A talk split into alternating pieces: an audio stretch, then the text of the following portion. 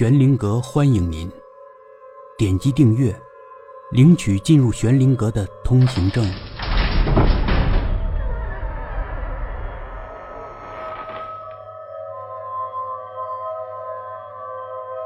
皮皮与狐仙第十一集，一团荆棘突然从那块石板上涌出来，牢牢的缠住了青袍怪人的脚，而且还不罢休。越来越多的荆棘涌出来，向青袍怪人的脖子缠过去。荆棘变得越来越粗，劲道也越来越大。青袍怪人倒在地上，青袍怪人也挣扎了，但他抵不过缠满全身的荆棘，而且荆棘还有毒。青袍怪人觉得自己的身体越来越僵硬，越来越不听使唤。青袍怪人侧过头看着老白。死亡缠绕，他说：“师傅把死亡缠绕传给你了。”老白这会儿也得意了：“，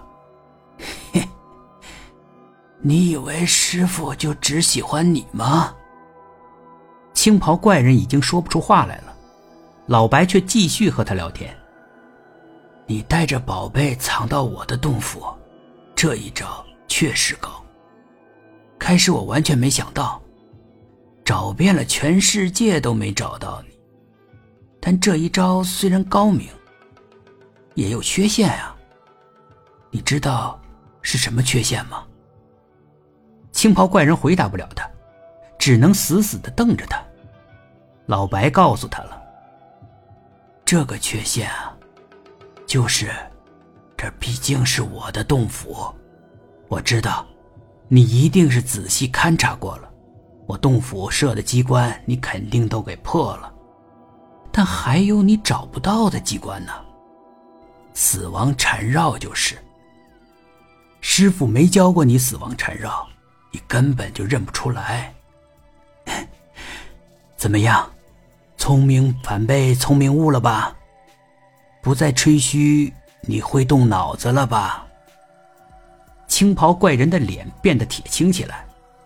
这个时候，皮皮突然蹦了起来，他双手双脚被捆住了，但他还是一蹦一蹦的向前走，走到插在石头上的那把刀前面，他停住了。他把双手凑到锋利的刀锋上，捆手的绳子在刀刃上磨。青袍怪人是在绳子上使了魔法的，一般的刀根本就割不断。但那是屠龙刀，连老蛇精的鳞甲都能够穿透，绳子当然是不在话下了。只一下，绳子就断了，皮皮的双手解脱了束缚。他拔下一把刀，就把脚上的绳子也割断了。两个老蛇精目瞪口呆的瞧着皮皮，皮皮却二话不说，拿着刀。走到白袍怪人面前，一刀就刺进了白袍怪人的脖子里。白袍怪人翻了个白眼儿，皮皮又刺了一刀，白袍怪人变回了本相，一条僵硬的大白蛇。皮皮又针对青袍怪人，但他见识过死亡缠绕的厉害，不敢走到青袍怪人的近前。他不能用刀捅，他就捡起地上的大石块砸。皮皮感觉他的力气比以往大多了，能捡起的石头个头也比较大，不一会儿就把青袍怪人的头砸了个稀巴烂。他还不解气，还是一块一块的石头往青袍怪人头上招呼，直到青袍怪人变成了一条烂了脑袋的大青蛇，皮皮这才住手。他瘫软在地上，喘着粗气。突然，他好像听到了洞口有什么声音传过来，越来越响，越来越近。完蛋了，肯定又有别的蛇精过来了。但皮皮没有怕，他拿着刀站起来，等着灾难走过来。他没有畏惧，手里有屠龙刀，至少他能够做出一点反抗。没想到。是狐仙露露，他不是一个人来的，还带了五个精壮的小伙。